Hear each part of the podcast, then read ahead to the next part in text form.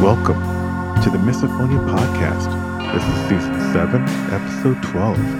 My name's Adil Ahmad, and I have Misophonia. This week I'm talking to Paris, a PhD student researching misophonia at the University of Newcastle in the UK.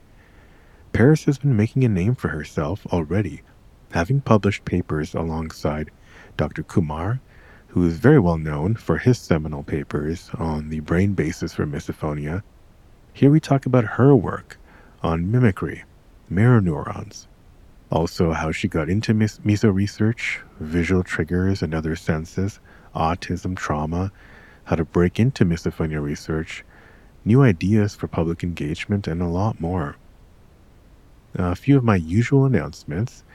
Uh, thank you again for the incredible ongoing support of our Patreon supporters. And thank you especially for new supporter Chelsea. Thank you so much. And if you feel like contributing, you can read all about the various levels at patreon.com slash misophonia podcast.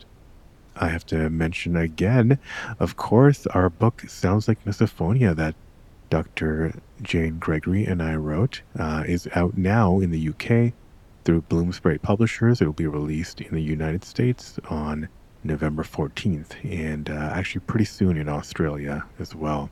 This episode is also sponsored by Basal, the personal journaling app that I developed for iOS and Android. Basal provides AI powered insights into journal entries and guides you with new writing prompts every day based on those insights.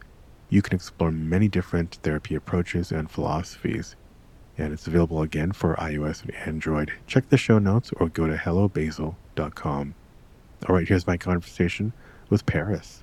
Paris, um, welcome to the podcast. It's great to have you here. Thank you. So, uh, yeah, do you want to tell us a little bit about kind of where you are and, yeah, maybe a little bit of what you do? Yeah, so my name is Paris Arizona Ash. I'm 22 years old. I'm from Newcastle in the UK, if you couldn't tell by the Geordie accent. Um, I have a Bachelor of Science in Clinical Psychology, and I'm due to start my PhD in September, literally next week, mm. at Newcastle University with Dr. Wok Fong and Professor Tim Griffiths. Cool. Okay, great.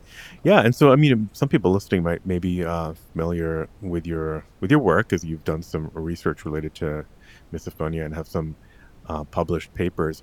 First of all, um, I think we, we talked about this maybe on um, in in messaging, but do you have misophonia yourself? I don't. I wouldn't say that I have misophonia mm-hmm. myself. Um, you're right. We did talk about it a little bit over message. Um, but I would say that I'm more aware of the sounds around me because I know about misophonia. Yeah, so obviously, you know, you've done done some research into misophonia. I'm, I'm just curious, kind of like how you how you found misophonia as a as a path for, uh, you know, learning and, and research. So I kind of got into misophonia research because I'd always had an interest in discrete disorders and kind of I'd always had this urge, I would say, to give a voice to people that I didn't really feel had a voice. Mm-hmm. And then, in terms of research, I came across misophonia on the Reddit platform. Mm-hmm. I'd read a post about someone wanting to become deaf because of misophonia. And yeah, like really hit us like that person's story. And I just kind of got into the research from that point onwards. I just couldn't stop reading about it. And I went to like the classical works like Jastreboff and Jastreboff when they termed it. And right.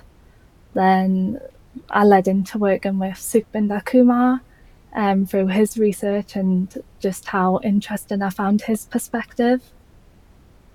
Yeah, fascinating. Yeah, you're right. I mean, we're we're definitely um, that person who wanted to be deaf. I mean, they probably would have been ridiculed if somebody, you know, if the average person would have would have heard that. But you know, we all um, at least understand where that person is coming from. And and you've you mentioned Dr. Kumar obviously reading his work uh, as as we all do. Those of us who've been following along, you've gotten a chance to work with him as well, right? I think uh, he was co-author, I believe, on one of your papers. Yes, he was. He was the supervisor north of the paper. Um, I still work with him, meet with him every week, the Iowa group. Um, That's amazing. I mean, that, you know, coming from like a basically a Reddit post uh, to to being able to work with the kind of top researcher in the field, uh, this kind of shows obviously your your talent, but also kind of how wide open the space is for uh, for someone wanting to come up and and, and do research. Um, it's a, a, small but growing circle, and um, yeah, that's that's that's amazing. Well, what was that like? Um, kind of, I guess he's based in Newcastle, or was at some point. Yeah, so when I started speaking to Dr. Kumar Sukhbinder, I just call him, so I'll just yeah. refer to him as that from now on. Um, we he was based at Newcastle University, which it kind of comes full circle because now I'm at Newcastle. Mm-hmm. Um, but then about a month after I'd emailed him, he moved over to Iowa and is now at the University of Iowa um, doing his research there. Um, is he physically here or not? Because uh, Iowa is like just south of me. Uh, I'm in Minnesota, so yeah, he's physically there. Oh wow, okay. I need to take a road trip. We've got some studies uh, that's all going on, so I'm going to sit in on one of his uh, lectures. Maybe bring my microphone. Uh, oh, very cool. Okay, uh, but yeah, okay. Co- coming back to you, coming back to you is, is uh, interesting. As Dr. Kumar is, um, so yeah. Do you want to maybe tell us a, a, little bit about the paper you worked on? I believe it has something to do with mimicry, which is something that comes up a lot on on the podcast as a coping method. Yeah, so um, the mimicry paper, we essentially it stemmed from Dr. Kumar's 2021 paper. It did about mirror neurons. Mm-hmm. Um, very briefly stemmed from that, and we thought, well, kind of where can we go with the research to kind of try and identify and more embed the mirror neuron perspective. So we went towards mimicking and mimicry behaviors because he hypothesized that orofacial mimicry was mm-hmm. involved, mm-hmm. which is mm-hmm. mimicking with the mouth, not necessarily physically making the sound, but just the action of the mouth itself. Um, so that's kind of the motivation behind the paper briefly. And do you want to go into some of the findings that were found? Yeah, yeah, yeah, yeah. That'd be great. Yeah. So we surveyed, we got around about 800 people responded to our questionnaire, and only 670 were used in the actual paper. But we found that mimicry appeared to be highly prevalent in people with misophonia. Unsurprisingly to you, I'm, a, I'm mm-hmm. assuming. Um, right. And that with increasing misophonia severity, in a sense, the likelihood to mimic also increased. So the worse your misophonia was, mm. for want of better words, um, the more likely you were to use mimicry. And then, especially in terms of eating sounds, which are, as you know, a highly prevalent trigger, um, if you had high aversion to eating sounds, you were more likely to mimic specifically. Right, right.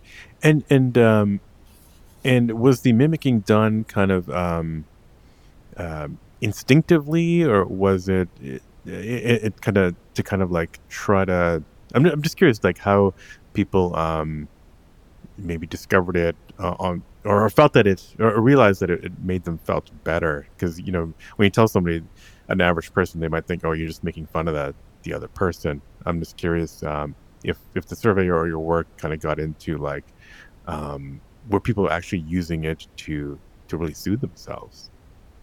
So this questionnaire that we used, the mimicry questionnaire, yeah. um, it was really more of a set of four questions. Mm-hmm. Um, well, five questions because you had the the first question was, "Do you mimic? Yes, no."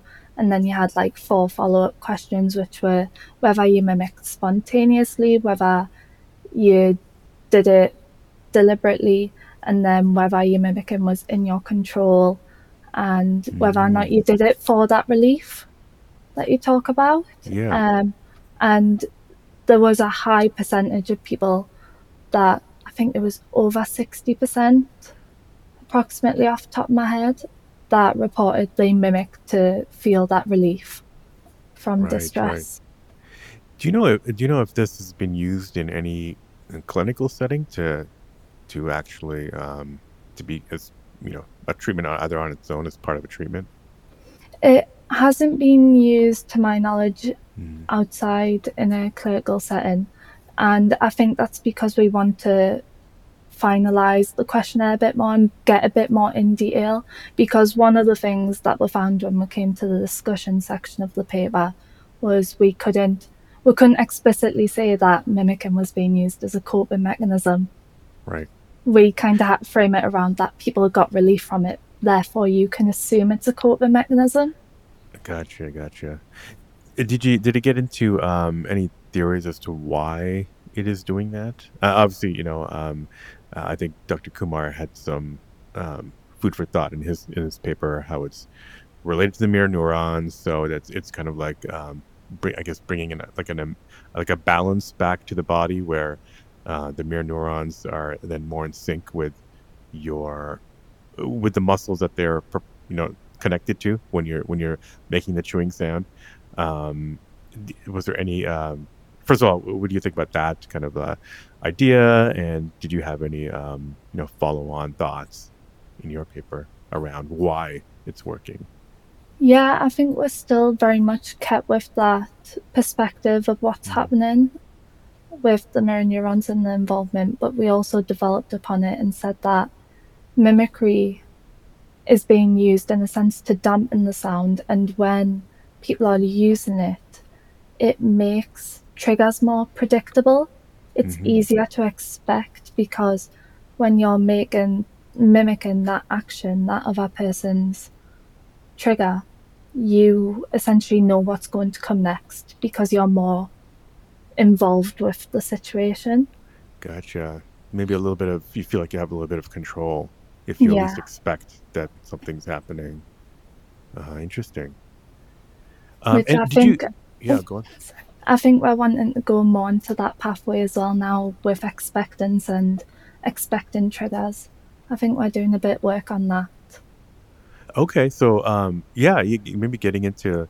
Um, are there any yeah plans for follow-on research from that uh, starting you know next week when you're back in school?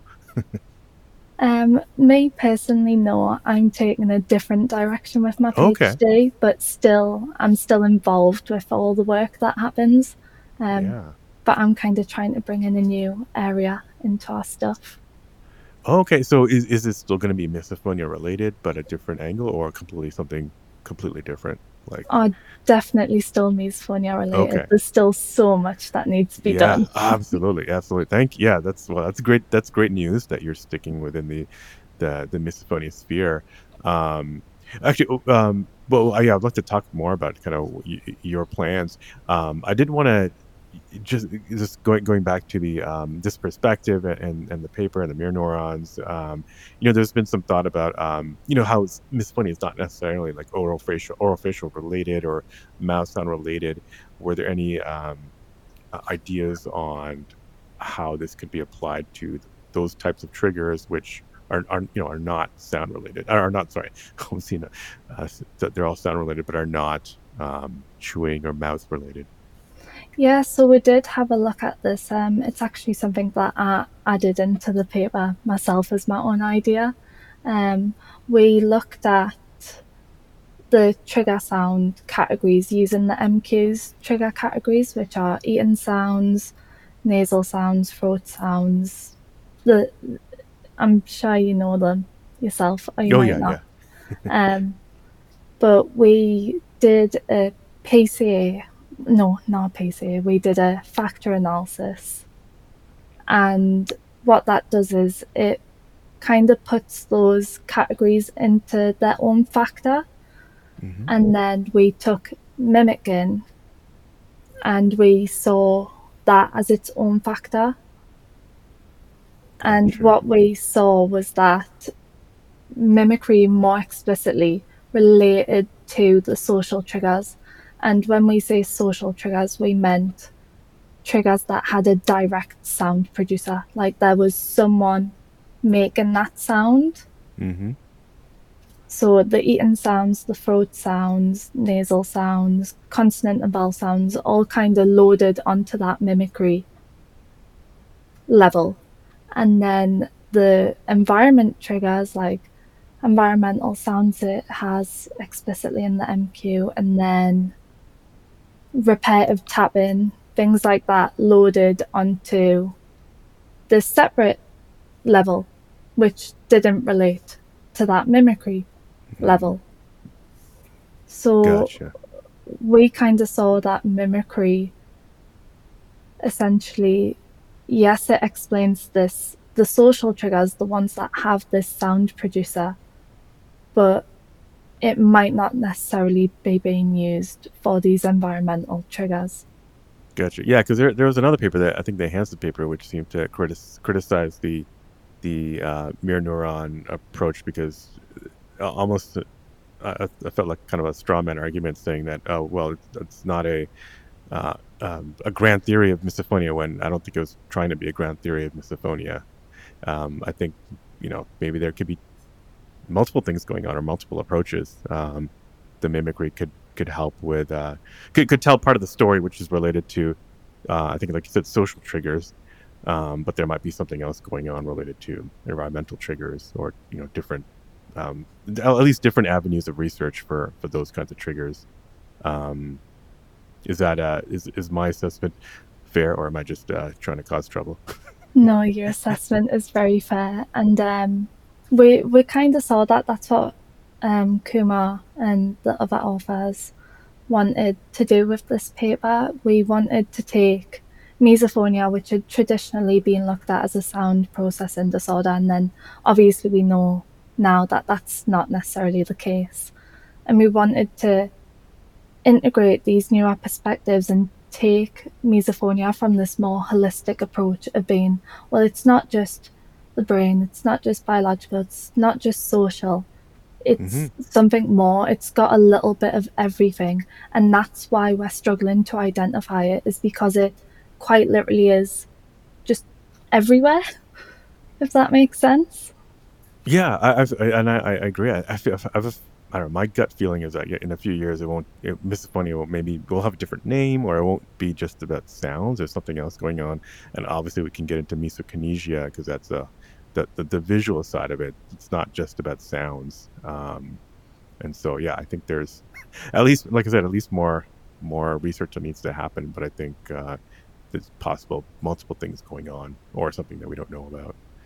Uh, and but th- but this these are you know the work that you, you and Dr. Kumar are doing are, definitely um, uh, amazing at sh- shining a light at uh, potential directions. Do you want to talk talk a little bit about kind of your your um, you know your interests in the immediate future what are you going to be looking at? So if i'm talking about my way of where i think misophonia research i want to take it. Um, i'll start off with my dissertation project that i did for my undergrad um, which i love the title of by the way. It took us forever. I'm sure dr jekyll had misophonia. Oh yes right. the big long right. bit after yeah, yeah, yeah.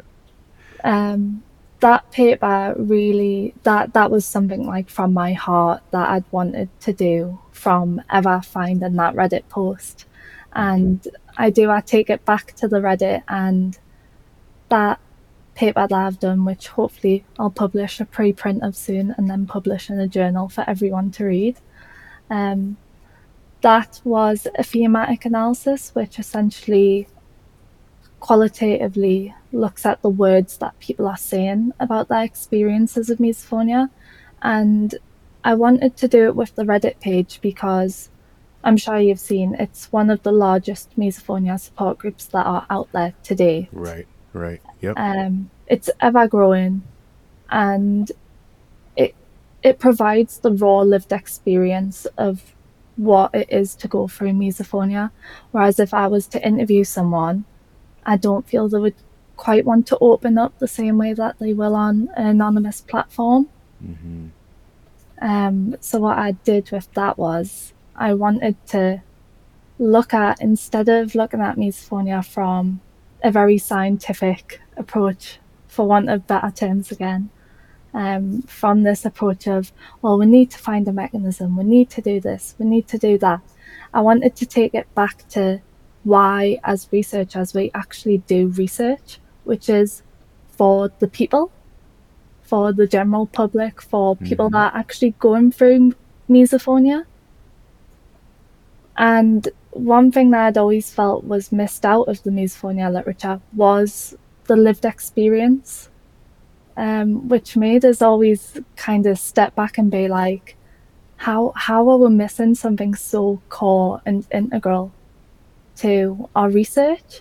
Yes, we had case studies which are very helpful and very important, but I wanted to do something that was large scale and I could draw patterns between mm-hmm. what was actually happening. So that's what I did. yeah. No, that's great. Yeah, uh, yeah, you're right. There's this um, um, treasure trove of information, uh, and not enough people are listening. But but you're right. I mean that that Reddit that Reddit group in particular is, has been has been taking off. Um, um, there's a couple of Facebook groups as well that are that are major, but Reddit's a little different because it's anonymous. So I think um, you're right. In, in a condition like misophonia, where people feel well, we we kind of grew up feeling shamed and guilted um, or, or, guilty about what we're feeling. Um, that's a, a great place for people to, to open up. I think as well as someone who doesn't have misophonia, um, it's very hard because I feel like I've got boots to fill, if that makes sense. Like I want to do the misophonia voice justice. Like I want to mm-hmm. be able to represent it as in detail and exact to how people experience it. And right. some some may say like I've had some people like my friends be like, "Oh well, are you not scared in case you don't do it justice, or in case they think, well, how would you know what it's like to experience misophonia? Do you not think it's a bit hypocritical? Things like that." And the way I kind of say it is, I want to be able to show people who have misophonia that there are people who don't have their disorder that will understand, and it's a choice for people not understanding. Like, it's very easy to understand misophonia if you just take the time. And I think that's a good message to kind of send people. That's a great message. Um, yeah, that just makes me first just frustrates me frustrates me even more that that people don't um, yeah don't take the time to um, to, to understand it um, because small things can help a lot of people in a major way. Um, and in going to your point about um, you know not sure if you're doing it justice. I mean, I don't speaking for the misophonians that I know, we're very appreciative of anyone who has any kind of empathy towards misophonia. So um, I think um, yeah, I, I don't know. I think you have nothing but support. There may be some outliers who might be critical or or or raise an, raise an eyebrow, but I, am sure that 99 percent of 99.9 percent of people are are very appreciative of the work you're doing right now, and, and can't wait to see what you what you do going forward. So yeah, I want to thank you from the um, uh, on behalf of the community for the for the work you've been doing. Oh, thank you. That really means a lot. um, and so you did mention actually, uh, you know, a couple of friends um, that you're that you're talking about. You said you obviously you were inspired by a Reddit post, but do you know anyone or uh, you know in in your real life, family, friends, um, coworkers, students who have misophonia? So it's very weird because I usually say that I attract people with misophonia. That's I always tell myself. Um, because as soon as I kind of opened up to people about what I was kind of thinking of researching and how I kind of wanted to take my dissertation and things like that. I told one of my friends, and he turned around and he was like, I have that. mm. And I was just like, why have you never told me? And he was just like, well, people don't really get or understand, so I just don't really mention it. I just kind of try and cope with it myself. And I was just like, don't do that. I was like, you should have told us. Like, I would have gone to misophonia research so much earlier. Yeah. Wow. Okay. Okay. Um, yeah. Did, that's that's interesting. Did you did you learn anything from him, or or has he kind of like uh, um, uh, obviously you know learned from you. Has this, how's this misophonia changed, or your friendship changed? So our friendship kind of changed quite a bit because he he became a lot more open to us about kind of talking about his misophonia and sometimes it would be like a little pocket of our friendship would be reserved for like ranting time for him. Mm-hmm. Um, and I worked with him as well at university, so a lot of times we'd be working a shift together, and you would be like, "Oh, just I, I need to go home already." Like mm. the, the atmosphere is just so triggering. And I would just like, "Oh, like I'll do this for you. Like I'll take over this bit, yeah, and we'll shop yeah. places." Like if he was meant to be doing family food runs, I would be like, "Oh no, absolutely not. I'll do that. You do this." Oh, that's amazing. Yeah. Um, and I think it it really helped knowing and it kind of again bringing it back to like showing people that people without misophonia can understand what you're going through and kind of take the time to try and help in just them little ways. Um, I think that really helped me say like, oh, I actually can help.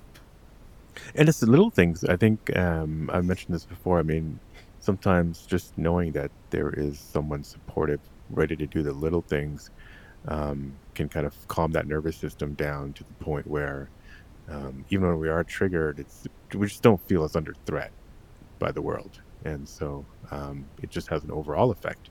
I don't know if your friend uh, felt a similar thing. Um, yeah, definitely. And even now, like I'll try and do like if he wants to go see a movie, like I think it was Saw, spiraled okay. from the Book of Saw. I went to watch that, and he didn't want to go watch it because he was he didn't know what kind of sounds would be involved in the movie. Mm-hmm. So I kind of made a mental note as like the movie went on of like kind of what I thought sounds he may not like, and then I gave him the list after, and I was like, "Oh, this yeah. this is the kind of sounds that are there." Like, um, the this scene is like a bad scene. Maybe like go to a toilet or like put your earplugs in. Um, it's not really integral to the plot. Things like that. Um, yeah, yeah, yeah. yeah. Um, eh, what what um you also mentioned you know people wondering if um or telling you you know, when people think you're being hypocritical. I'm curious, did you get any, did you get any criticism about uh, the work you're doing? Um, maybe similar to kind of criticisms we get for having misophonia, like, oh, it's not a big deal. Why are you wasting your time on that kind of thing? Have you ever noticed anything like that? Interestingly, it's always been people who don't have misophonia who've criticized us. Oh, of course, yeah. Um, it's always been like I've had a few people just make them comments like um, it's a bit hypocritical, like you don't actually understand what they're going through because you don't have it.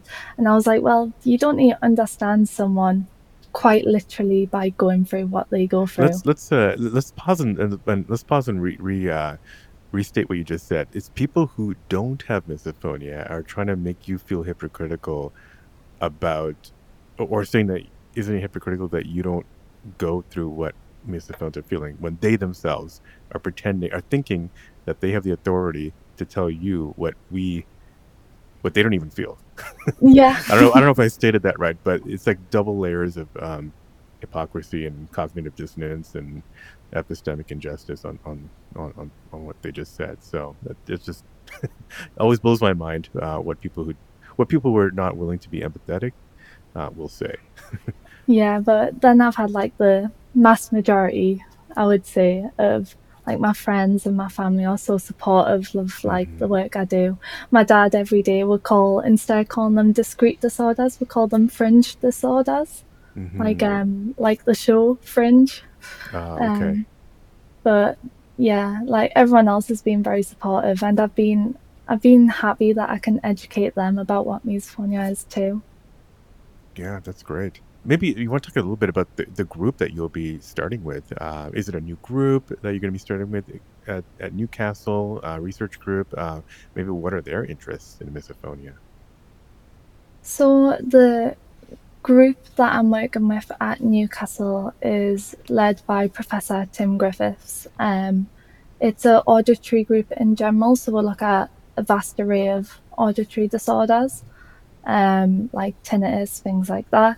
Um, Mm-hmm. misophonia's in there, even though necessarily is it an auditory disorder per se, but Right, right. um, it's it's there, and what because I haven't met with them yet, we haven't really discussed kind of where they are feeling misophonia research to go. But I've discussed personally with like my supervisor, Dr. Wok Fong, um, where kind of we want to take my PhD.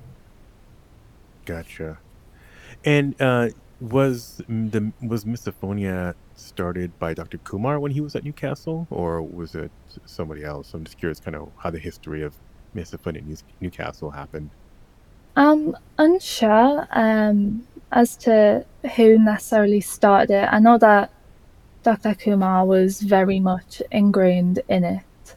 Um, I think him and Professor Tim Griffiths worked on Okay. things together a lot. Um, but I, I kind of want to say that it was those two, Yeah, yeah. but Okay. I'm unsure and I'll probably get the history off them. I, I was just curious. Yeah, and it's not a, yeah, it's not not super important. Um, but so, so that gets me into me thinking about. Um, so I mean, your work has been about mimicry, and Dr. Kumar's about mirror neurons. Um, has there any, has there been thought about kind of um, why that's the case in some people, like where this might be coming from? Uh, why does it start around you know age eight to ten roughly? Um, any any thoughts on kind of like the, the source of misophonia? How they came about, whether it was trauma related, possibly um, epigenetics. Uh, um, I don't know. Any any thoughts on that yet? So we've never quite discussed really where it came from. We've had that question, but never really explored it further. Um, in my dissertation, um, I'm sure Dr. Jekyll had misophonia. I looked at that. Yeah. I looked at that um, quite a lot. Um, people would just obviously mention it, and a lot of like those core first early memories kind of linked to trauma. Um, sadly, hmm um, a lot of it was childhood traumas. Um, some of the stories that people would tell that just stick to my mind is um, not like in loud footsteps or repetitive tapping or sitting at a dinner table because their parents that that's what sounds would be made before shouting would happen. Things like Right. that. So that's int- so. I didn't mean to cut you off, but uh, what what came to mind was like sometimes it's not the misophone who was Doctor Jekyll, Mister Hyde. Uh, a lot of times it's a, a parent or somebody in their childhood uh, was the Doctor Jekyll and Hyde, and and witnessing that, seeing that is, and for a lot of cases, um, has eventually, um, I don't know, I'm careful to say led to, but it's, um, you know, that that child grows up to be a person with misophonia in many cases. Yeah, yeah. Which is why I liked the Dr. Jekyll, Mr. Yeah, Hyde kind of thing Yeah, because at, at first glance it's like yes people with misophonia sometimes describe themselves as that but when you take it back to the earliest memories and traumas it has been having that dr jekyll mr hyde presence in your life and that like unexpectance of what will happen but yet deep down knowing what's going to happen hmm hmm yeah. Um, have you thought about or looked at or have heard of the the term like HSP, like a highly sensitive person, someone who's just uh, I don't want to say overly, but extremely attuned to what's happening around them, reading the room, moods. Um, you know, have you, I don't know. Have you thought about sensitivities on a, on a on a larger scale? Um, I haven't looked at HSP. Um, I've kind of referred to hypersensitivities hmm and like being hyper aware and things like that. Um, that's kind of where I would say, in terms of myself not having misophonia, I would say I've become more hypersensitive and more aware of what's around me for the people around me. Yeah. Um, but I've never really looked at it in terms of just general HSP. Right, right. And have you thought about? I, I don't know we. I think we mentioned kinesia earlier, but uh, um, is any, you know, is there any um, anyone in your group, or have you thought about uh, the visual side of the triggers and how that might be linked to misophonia? So interestingly, that's where my PhD is going. Okay, I finally got it out of you. finally dug it out of us. yeah, um, but yes, that's where my PhD is kind of going that direction. Obviously, cool. I can't say too much in case yeah, anyone's yeah. like, "Oh, that's a great idea. I'll right. do it." yeah, uh, I know. I know. I know. Uh, right. It, it, could be. It could be a bit competitive, but uh, that's, that's yeah, that's interesting. That uh, um, is a direction. I think it's definitely a direction because, like, like we're saying, misophonia is not just sound. Um, mm-hmm. There's so many different components to it, and when you look at the literature, misophonia and misokinesia have been talked about as having this relationship, but there's no real where that where that assumption came from. If that yeah. makes sense, like no one's actually looked at it. It's just been like, oh yeah, they must be related because they're like yep. the opposite of each other, and it's like, well, are they, are they more ingrained than we think? And there's also, uh, you know, people come on. There's no. Well, there's no names that I know off the top of my head, but there are uh, obviously sensitivities related to touch as well that you know that people will have um, sometimes related to sound, sometimes not, but they can feel the same fight or flight trigger uh, when they feel rumblings or I don't know uh, other other types of feelings uh, or other types of senses. Um, yeah, actually, I'm, I'm curious if you uh, have you heard about in your research um, similar kind of obviously visuals gets tied into misophonia a lot. Have you heard about other senses also being talked about the same way? So I had a discussion when I first started looking at misophonia with one of my lecturers during my undergrad, um, Dr. Amy Pearson, and she researches autism very heavily, mm. and she's very mm. renowned in it. Um, gets awards and everything for it. Ooh. So um, I was talking to her about misophonia because obviously it's been regarded as a symptom of autism, and a lot of people on the Reddit had talked about being like potentially diagnosed with autism when they know that that's not what it is. It's just the misophonia component. component. Mm-hmm. Um, so we talked about this relationship with sensitivity and how misophonia necessarily I'm kind of hypothesizing here. Um, I don't really feel sensitivity is the right word we're using because, mm-hmm. um, in terms of sound and the sound sensitivity, when you look at it in comparison to autism, it's quite different. It's not necessarily sensitivity, it's something else. Mm. Um, we don't quite know what that something else is, unfortunately. Yeah. But I wouldn't say it's a sensitivity per se, because if it was a sensitivity, then the auditory pathways in the brain and stuff would light up more than what they do. Uh, okay, so you, you would define sensitivity as like, um, um, like yeah, like like basically like you said, like those, um, the the, neur- the the neuronal firing would be a lot more active but you think it's something what would you think it is? Is something more psychological or more deeper in the brain? Well, when when we look at like other research, I know Tom Dozier has done quite a bit on relaxation therapies mm-hmm. and relaxation training. Um, absolutely love his work. Um, and he talks about misophonia and the trigger sound being a byproduct.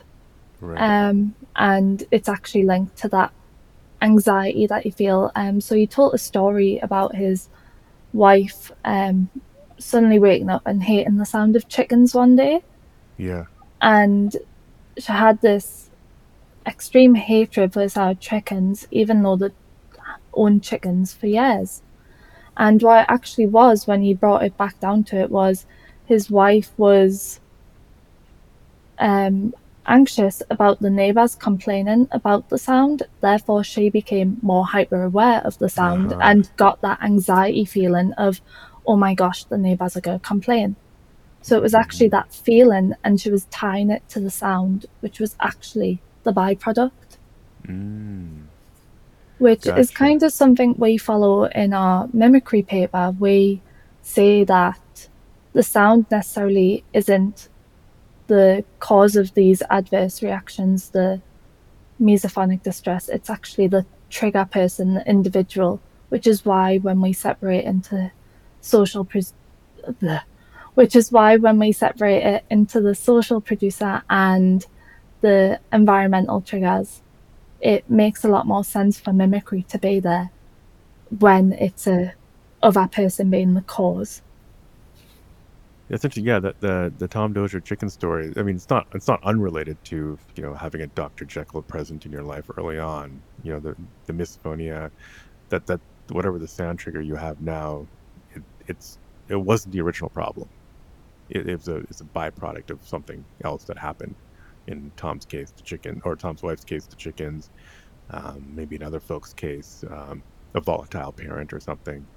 But something within you uh, wanted to almost almost kind of protect you by being over um, by appearing to be oversensitive to a sound. Is that a fair kind of um, way to tie those together? Yeah, very fair.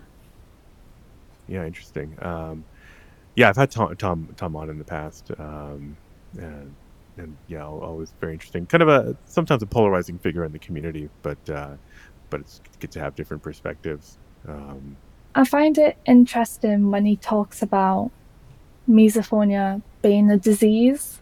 Um, I'm not sure if mm. you've ever heard him say that. I don't remember that part, but yeah, do you want to talk about Um, that a bit more? I'd attended one of his presentations and he said misophonia is a disease and it's highly contagious. And that's something that's always stuck with me. Yeah, so I think the assumption there is that if you if you hear about a trigger, you kind of pick it up, which doesn't happen to a lot of people, but it, it you know, you hear about anec- that anecdotally happening. Like if you read about triggers um, on social media, I, um, you know, some people say, "Oh, now I have that trigger." Is that kind of what you're referring to, or what Tom was referring to? Yeah, he was kind of referring to it in that way, and as well in terms of like his wife picking up that misophonia to the chickens, in a sense. And it, it's always had us thinking about educating people about misophonia and discussing triggers online. Um, I talk about a lot in my dissertation how oftentimes people are sharing their triggers or Mm-hmm. what kind of gets them going and whilst that can be very good and overall I think it's very positive, there are some people that can then take that and harness that as their own trigger now. Um, Mm-hmm. I think Yeah, I think that's very interesting. Yeah, I'd be curious to see if there is research on how much how much that happens. Um, because yeah, I, I don't know if there are any numbers around that. Because I don't I know that it's probably not universal, but I, I'd be curious how universal it is if it is. Yeah, I've I've always not kind of I've not kind of liked the perspective of using negative words when talking about misophonia, like calling it a hmm disease, things like that. Um, Yeah, I agree. I mean, we know what happened to schizophrenia when we made that sound really bad.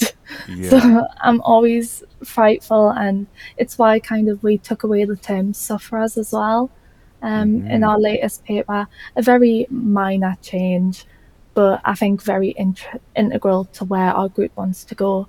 Um, calling people sufferers just I don't think is very right anymore. Yeah, how would you? What are some words that you use to talk about misophonia and people who have misophonia?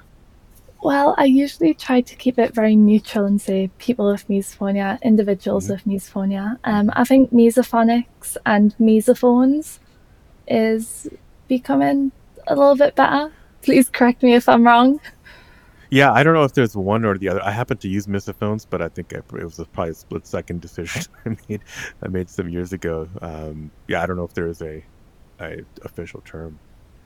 But I think that's why we need people with misophonia integrated in our research, though. Like hmm with my PhD, that's what I want to do a lot. I want to integrate, it's called patient and public involvement.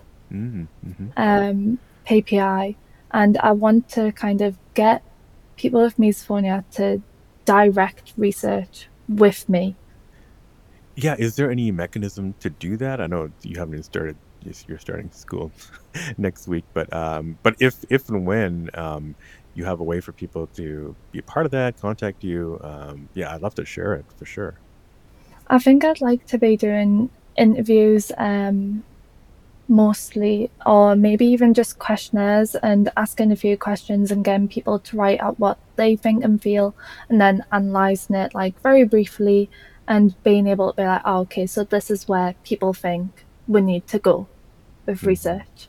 Um, it would very much help for when it's like, oh, well, what would you like to be called in research? Yeah. Like, it's small little things that make people with misophonia feel a little bit more part of the work that's actually being done yeah. about them. Yeah, no, that's um, great. I'm sure people very would be very receptive to that. Um, so your your your PhD you're starting. How how long do you um, see see it going? Um, obviously, it's going to be multiple years. Do you see it as kind of like one dissertation at the end, or um, kind of maybe a bunch of offshoots on the way? Kind of what is your have you mapped out in your head how your your PhD career is going to go? So at the moment, I'm kind of looking at my PhD as being three years, obviously. Um, hopefully, three years. Don't need that extra fourth year. Um, because some um, of them go on for like seven years, ten years. So I'm, yeah, I'm curious, kind of like what you were, well, yeah, what you were thinking. Three yeah, years seems nice. I'm I'm doing it full time. So a part time mm. PhD in the UK is six years. Ah, okay. Um, and then a full time one is three to four years. But I'm hoping to get it done in three because I'm very passionate, very organised. Yep. And I don't have the money for a fourth year. right. Um, but um, and uh, do you know what you want to do after after that? Uh, continue with research, maybe take an academic post, um, start a big uh, um, high flying startup in the misophonia space. I'd like to continue as an academic, um, yeah. as a researcher, but um, I'd like to stay at Newcastle as well. I think it's a fabulous uni. Um, the groups there as well, obviously, Professor Tim Griffiths' auditory group, and then our connections with the IWA group.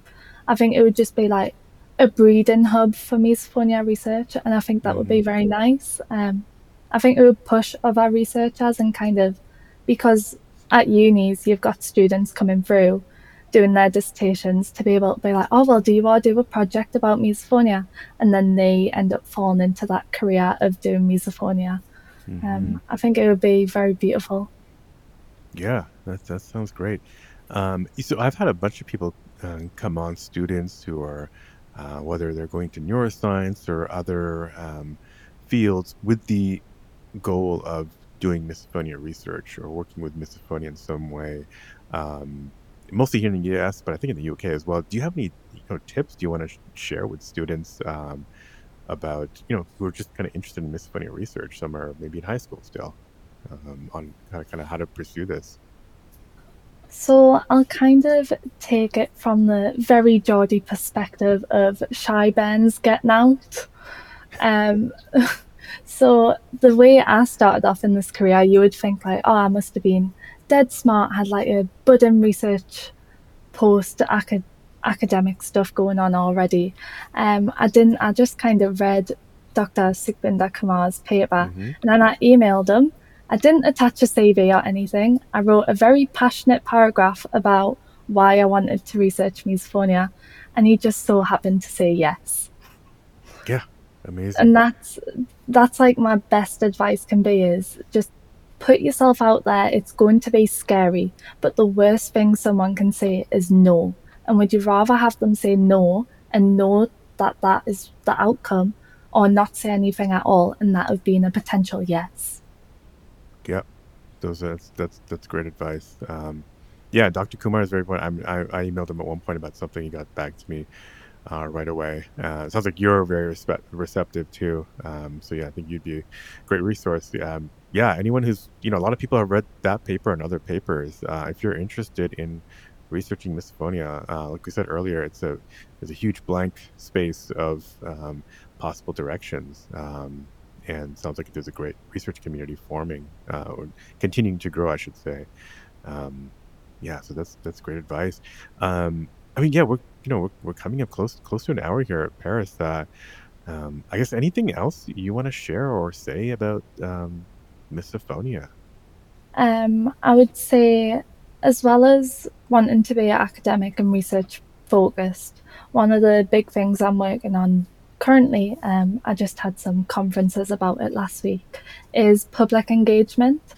So, as well as being a researcher and traditionally doing papers and things like that, I'm wanting to do more interactive exhibition pieces to have mm-hmm. the general public learn about misophonia. Um, I think, as well as wanting to take my research the direction I am, I'd like to start educating the public about research, very lay audience style, like a podcast, things like that, putting kind of papers into normal terms, I would say normal human terms, and not using all the jargon that we usually do. Mm-hmm. Um, I think that's a very important part, especially if we want the world to start being more receptive to misophonia. Um, one of my big bugbears is the Coca Cola adverts and mm. the now overwhelming use of ASMR in advertisements. Right. What on earth is that about? yeah they're obviously doing it to sell a product and make it seem desirable, but if if companies, big companies, corporations knew what misophonia was, I feel like they might sit back and take a perspective of being like, well, is that really something we should be playing in the cinemas all the time? Yep, yep, yeah. I think you're talking about that. Yeah, like opening a can of soda or pop, yeah. whatever you call it uh, in your country. But uh, yeah, I, I think maybe some people find that relaxing. Uh, uh, you know, I I would probably steer clear of that if I was a sound editor. Um, yeah, ASMR is um, meant to be very relaxing. Actually, right. I do listen to ASMR myself, but more so like mm. people doing soft whispers and things like that. I mm-hmm, can't mm-hmm. stand the eating ones, but that's not misophonia related. That's just me related. Right. Right. um, but um, I think that's kind of the way I want to take it though. If we educate the public about these things, could we end up getting um, I'm thinking like years in the future here, but could we end up getting quiet cinema spaces, cinemas that use like you you can't eat in that part of the cinema. You can't. Th- there's not going to be those Coke adverts. Yeah, that would be an interesting place to get. I mean, there are now grocery stores that are having quiet hours for sensory sensitive people. Um, you know, turning down the lights, turning down the beeping on the cash registers, not collecting all the shopping carts, you know, ro- rolling them down the down the aisles. Um, but yeah, it'd be great to have that in uh, theater spaces as well. Um, yeah, you, are right. Do you have any uh, ideas on like how to, um, you know, for that public education, like how to, how to, um, how to frame misophonia? Because you know, uh, the the short, the short um, description of it um, being a sound sensitivity can kind of like make people just kind of be a little bit dismissive about it. But I think, you know, taking a holistic approach when you do tie it to things like that, um, you know, potentially childhood issues. I mean, these are things that I think most people don't understand or wouldn't even imagine is somehow related, but uh, would hopefully, you know, you would think that would garner a little bit more empathy. Um, I'm curious if, if, if we should be, you know, talking about those other those kind of other factors maybe of misophonia in as part of our public education. So the project that I'm working at the moment is with Newcastle Uni, and we're running a festival next year. Mm-hmm. Um, ho- hopefully, I'll have a stand there. I should do, um, but I'm that one's kind of aimed at families and parents and what I was kind of thinking about was having leaflets for parents to read mainly um, to educate themselves and kind of go more in depth about what misophonia is. Yeah. Um, and then I want to kind of make something that people can directly interact with. So I've got someone designing a cartoon Where's Wally piece. And I'm going to have people find the person eating in the image, the person clicking the pen, um, and kind of try and get children and parents to find those very quick and mm. then kind of talk a little bit about misophonia and how that those things are like an instantaneous second for someone with misophonia to recognize. Um, ah. Oh, that's interesting. Yeah, have have a scene and have people try to find the trigger. mhm, and Right, and then re- see how quickly someone with misophonia and then at it. the Yeah. side of it um, to integrate kind of show our lab that public engagement is very important.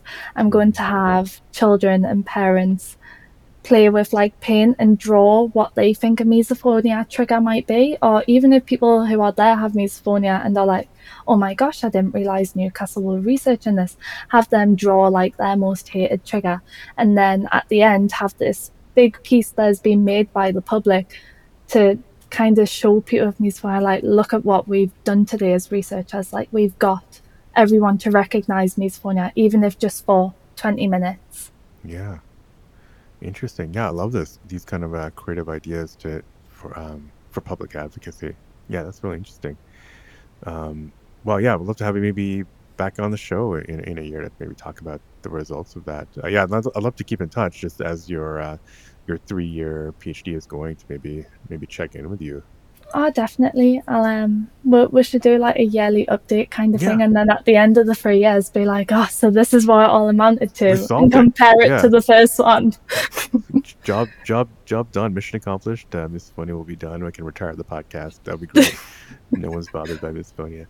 Um, no, like I said, I think there'll be a lot of research and a lot of learnings, and uh, I think a lot of the learnings won't have to do uh, will help things other than misophonia, um, because I think going back to what you said at the beginning, it's a much more holistic issue.